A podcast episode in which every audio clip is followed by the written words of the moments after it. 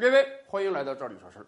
财经界呀，最让人兴奋的事儿就是大公司上市了。经常性的，我们听到啊。某个大的互联网集团经过若干年的发展，终于上市了，一次性的呀，创造了上百个亿万富翁啊！甚至有可能你只是在这个大公司里端茶倒水的，没办法，由于你命好啊，多少年前你进入到了这个大公司，现在上市了，你自己持有的股份，恐怕你已经变成千万富翁了。是的，我们真是很艳羡那些公司能够上市的人。可是最近有一个大公司要上市了，你我可能都是他的股东，您可能还不知道。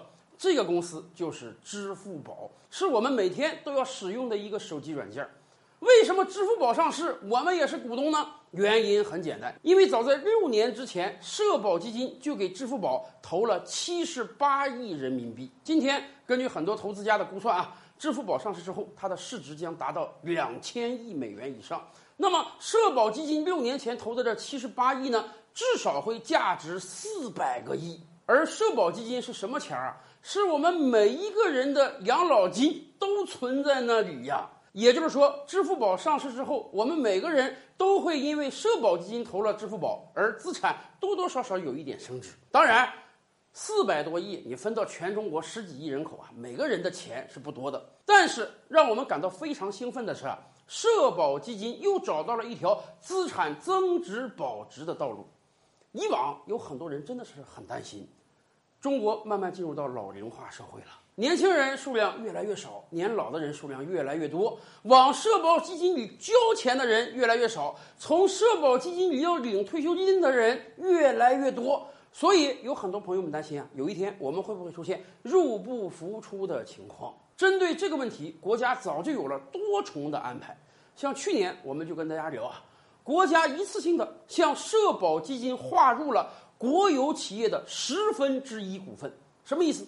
国有企业嘛，是全民所有制，是我们全体老百姓的企业。既然社保基金是给全体老百姓发退休金的，那么干脆把国有企业十分之一的股份划过去。而且国家相关部门说了，如果未来十分之一不够的话，我们再划十分之一。此外，社保基金入市也是一个增值保值的途径。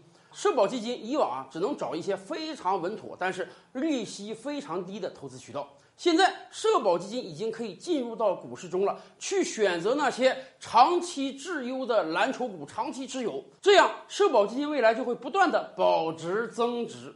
而这次投资支付宝也是一个创举。支付宝现在也已经是一个全民性的企业了。咱们这么讲吧，每天我们大量的手机支付。不是用微信就是用支付宝啊，所以支付宝这些年来成长的非常快。现在好了，我们全民有一个机会，能够共同分享支付宝上市带来的资产保值升值。可能未来啊，每一次我们使用支付宝来支付的时候，我们都在想啊，哎，我多用了一次，那么支付宝可以多赚一点钱，市值可以更高一点，社保基金的增值又会多一点，未来我的退休金说不定也会涨一点。这确实是一个很好的思路。未来有没有可能更多的全民性企业、垄断性企业，哎，社保基金都会去投资，这样让我们全体老百姓都能分享到这些企业增长给我们带来的实惠。